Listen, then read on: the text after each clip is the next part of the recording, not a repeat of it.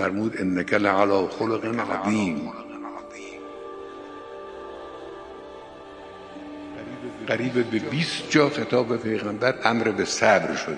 بس برم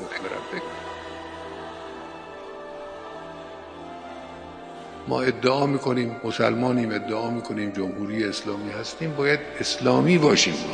باید پیرو پیغمبر باشیم. باید عمل کرد. وظایفمون رو عمل کنیم. برادران عزیز. برادران عزیز خواهران عزیز. باید عمل کرد. ما ادعا می‌کنیم مسلمانیم. باید اقدام کرد. با ادعا وسایل تمام نمیشه. پیرو پیغمبر باشه. خدای متعال فرمود انک لعلی خلق عظیم.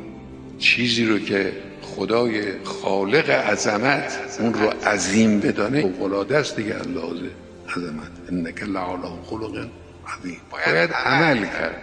تواضع داشته باشیم. گذشت داشته باشیم. سهلگیری در مسائل شخصی داشته باشیم.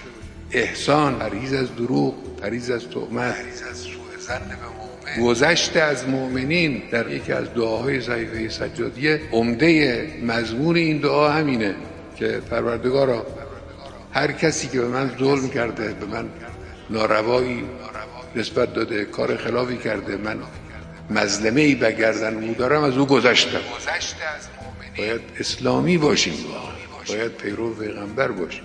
قریب به 20 جا خطاب به پیغمبر امر به صبر شده.